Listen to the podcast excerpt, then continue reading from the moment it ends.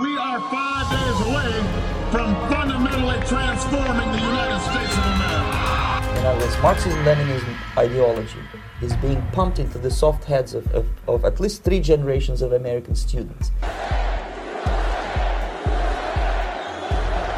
America first. You could put half of Trump supporters into what I call the basket of deplorables. Change the perception of reality of every American to such an extent that despite of the abundance of information, no one is able to come to sensible conclusions.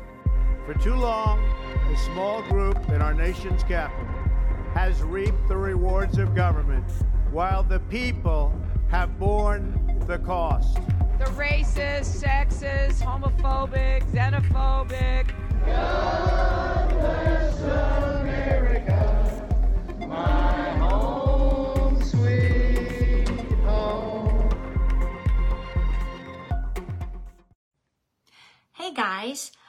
Um, I am doing this training using um, my I'm not using my Wi-Fi, I'm using my phone only. And so let me know if it's cutting out. Whenever I put these on the podcast, they're not choppy. So I can't tell, is it my internet? Is it maybe y'all's internet? Uh, is it happening to everybody? So if um, you're having a rough time, rough time, can you please put in the comments uh, for me so that I can uh, get to the bottom of this?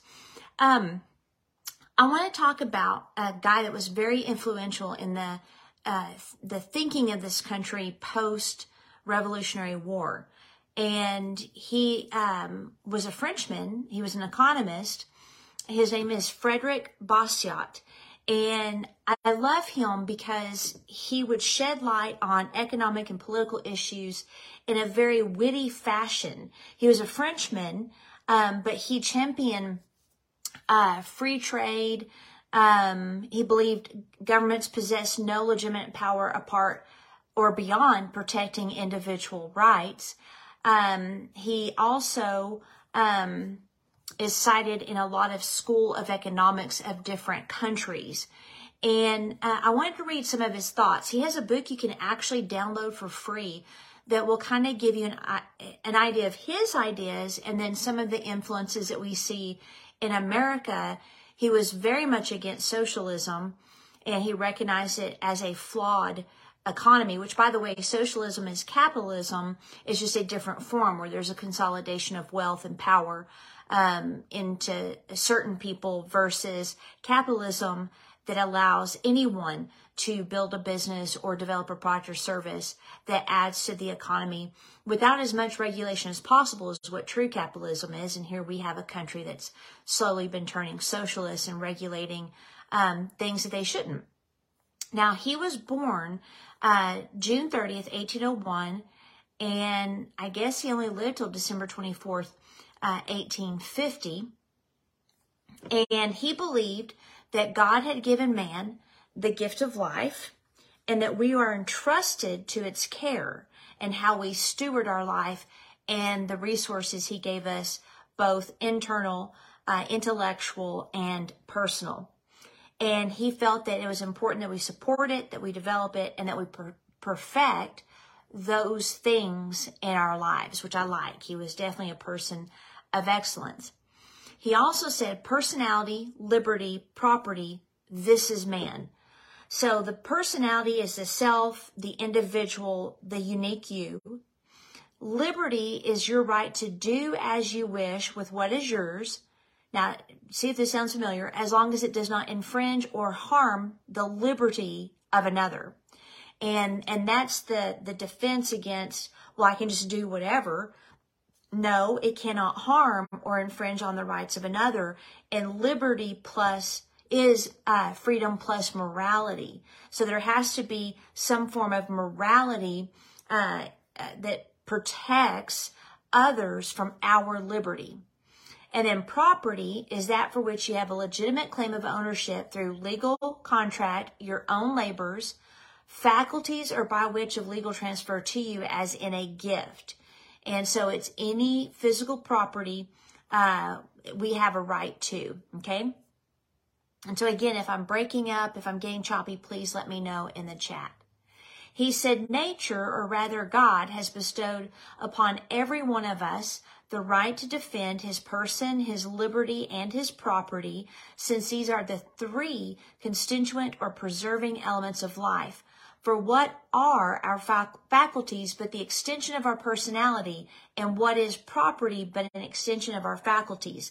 So he's one of the ones that agreed with the fact, and I think it was John Adams also wrote a paper on what is the pursuit of happiness, that our thought life, our mental faculties, uh, our opinions, etc., are all rights that are to be protected and not infringed upon. Now, what's fascinating about Bastiat or Bastiat is the Frenchman didn't believe in any of this. He came up with this stuff himself, and they had a revolution apart from God, and it killed hundreds of thousands, if not more. And he has these ideas of freedom. And it's obvious that he's a Christian based on his idea that God has given us these rights. So I like that. He also says that the law is the organization of the natural right of lawful defense. It is a substitution of collective for individual forces, the collective force doing, doing only what the individuals have a natural and lawful right to do in order to secure persons, liberties, and properties, and to main, maintain each in its right so as to cause justice to reign over all. So what he's saying is that the law is a collective force to ensure that individuals do not infringe or harm the rights of others. And so justice is only maintained when we are not harmed by another person's right. So obviously murdering others isn't a right. Uh, stealing from others is not a right. Um, that's not liberty at all. Uh, taking someone else's spouse or child, uh, molesting children, these are not rights. And, you know, there's more and more um, people thinking that it's okay, that pedophilia should be legalized, that there's not two genders, that um, trans, uh, uh, what is it called, uh, uh, transvestites or whatever, dancing in lewd and pornographic manner is a right. No, they're not, because they harm others and they're minus morality. So remember, liberty is freedom plus morality. It's always been that way and it's not some outdated idea. So laws are supposed to protect us from people who would try to infringe or harm our rights to life, liberty, and property. And notice the other day that Kamala put liberty and property. She didn't put life because they don't believe in babies living. Thus, as the force of an individual cannot lawfully touch the person, liberty, or the property of another individual, for the same reason, the common force cannot lawfully be used to destroy the person, the liberty, or the property of individuals and classes. So, what he's saying is that those who enforce the law or make the laws are not allowed to use that or their authority to harm or destroy people. And that's what tyrants do. That is why we fought for our freedom. And so he said, no, no, you cannot use the law to go after people. You cannot use your authority to go after people. And it's happening. It's happening in our country. And we're going to have to start making some noise, guys. I know we're very hesitant to um, buck the status quo and to be uncomfortable and um, to get vocal. And there's a real threat. I mean, the IRS can be sicked on you and all kinds of different things. You can be silenced. You can be um, politically incorrected, meaning you're um, uh, what's the word where they they take you off all the social medias and stuff. I mean, those are very real possibilities. Um, but if we don't start saying and speaking out loud and loudly, uh, we're going to lose our rights completely.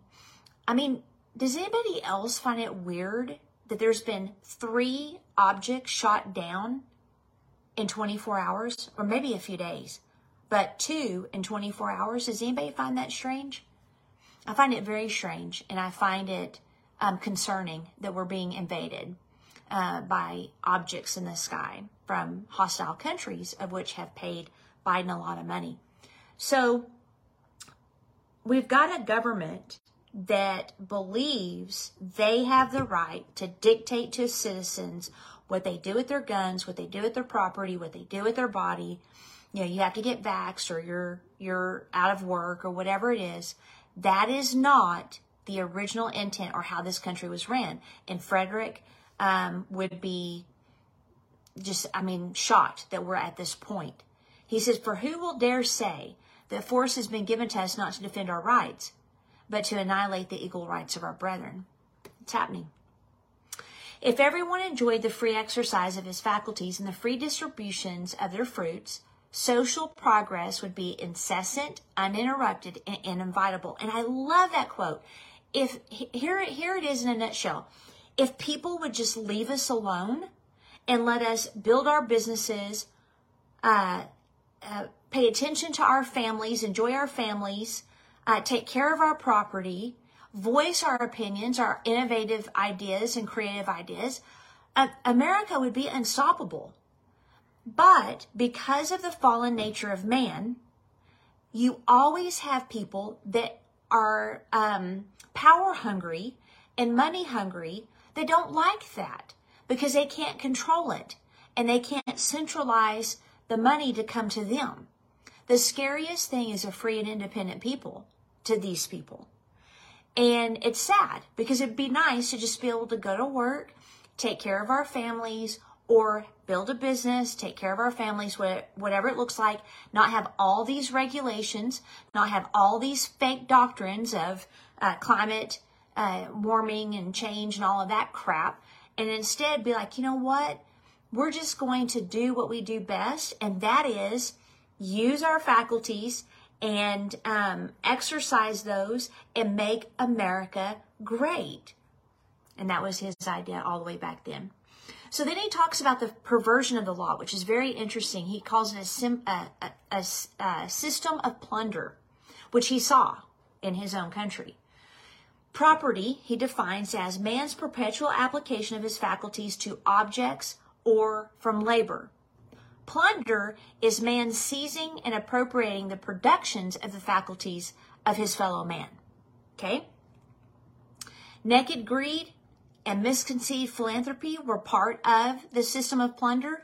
You know, the misconceived uh, philanthropy is interesting because we have people like Bill Gates and uh, um, um, the guy that runs the platform that I'm on. I can't remember his name. That have oh, and Clinton's they were big on this um, that have these philanthropic philanthropic um, organizations that are not for what they say. They're it's it's a power game, and that's a system of plunder.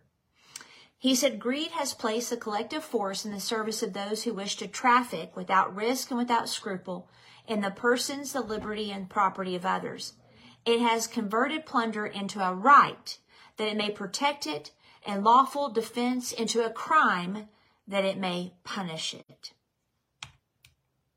Misconceived philanthropy is when a portion of wealth passes, now get this, out of the ham, hands of him who acquired it, so that be you and me, without his consent and without compensation to him who has not created it, whether by force or by artifice. I say that property is violated, eh, that plunder is perpetuated. Nothing can enter the public treasury in favor of one citizen or one class, but what other citizens and other classes have been forced to send into it.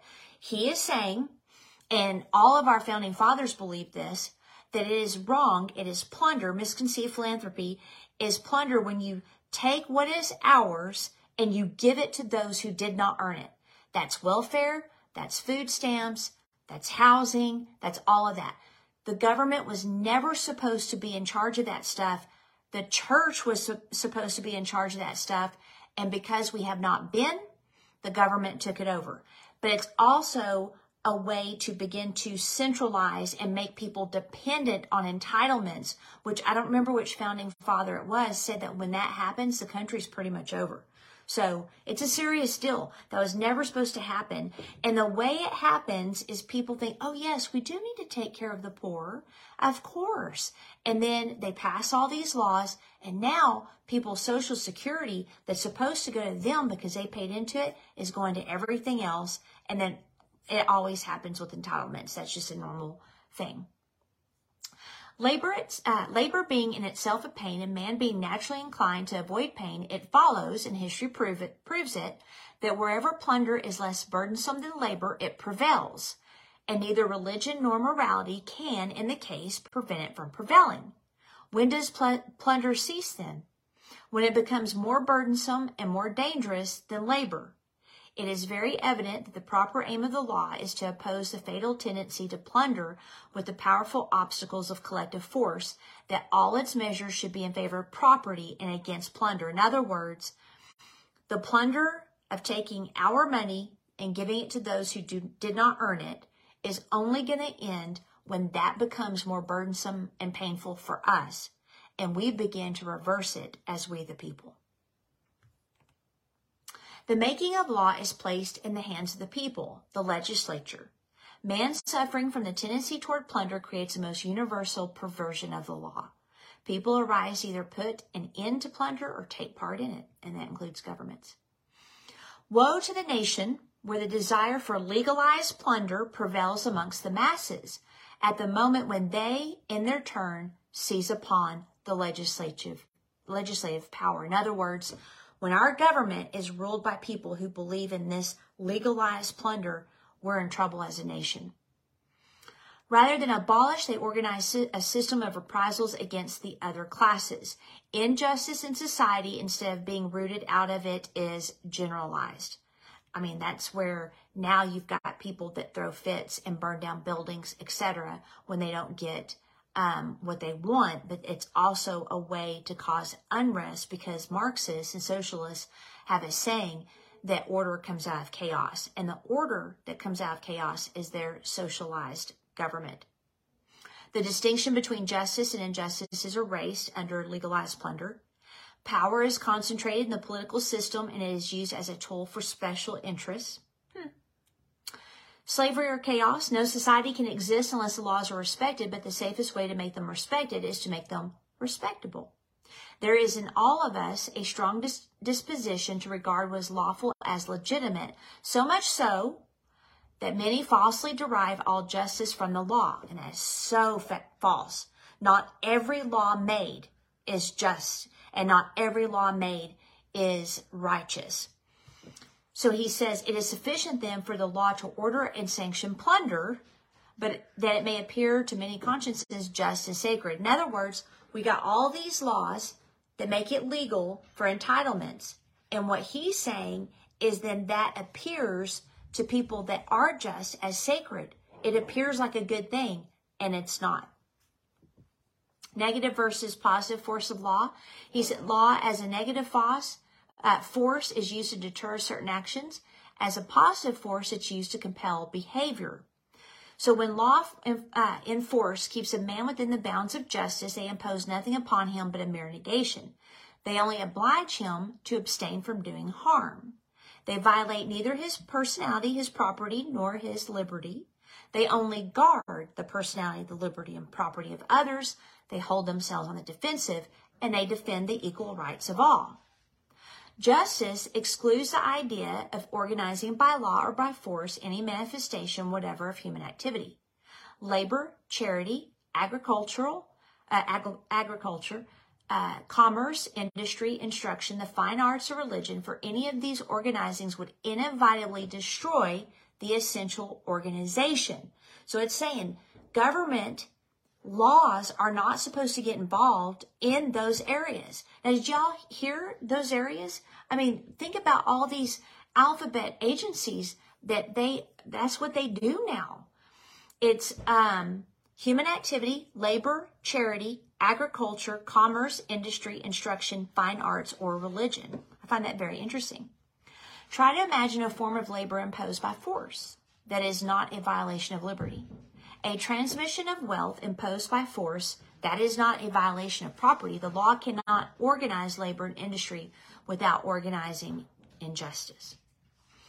Pretends to realize the general good by general plunder is what these type of governments do, and nothing can enter the public treasury in favor of one citizen or one class, but what other citizens or other classes have been forced to send it.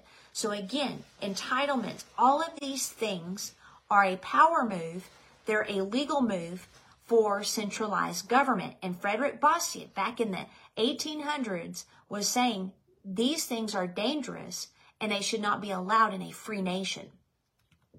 I really suggest his book. Again, it's free in PDF form. Your doctrine is only the half of my program. You have stopped at liberty. I go into fraternity.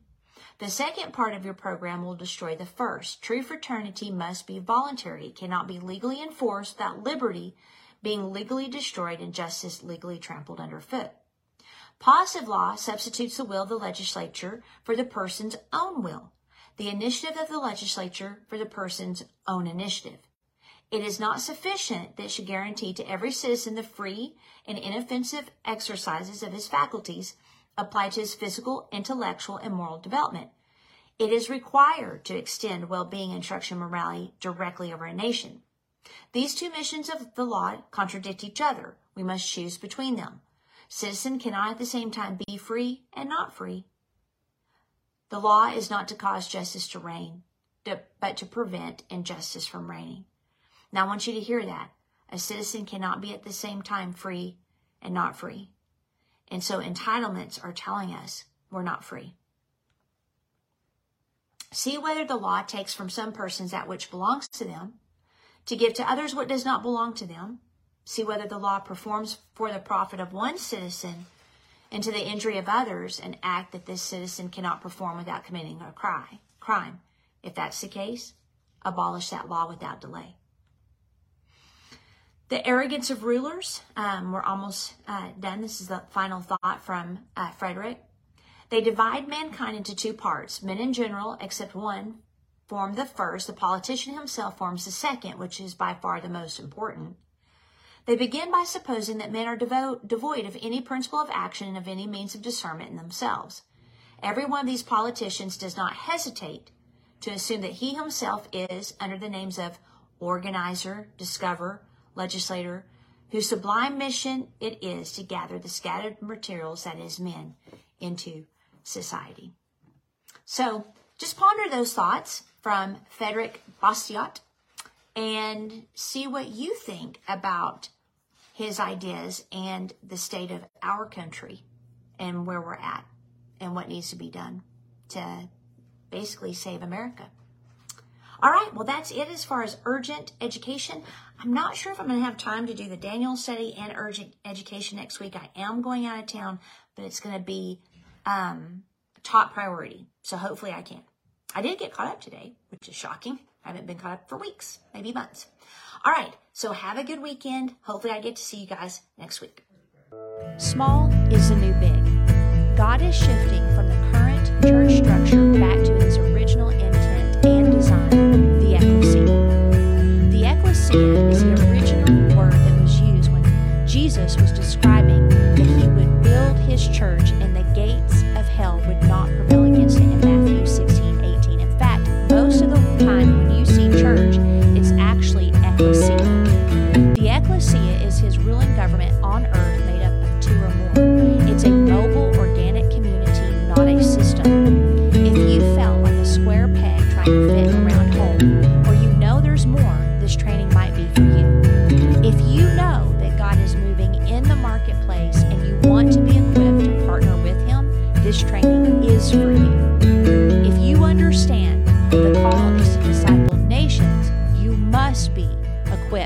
with this training. Go to churchshift.me, that is churchshift.me.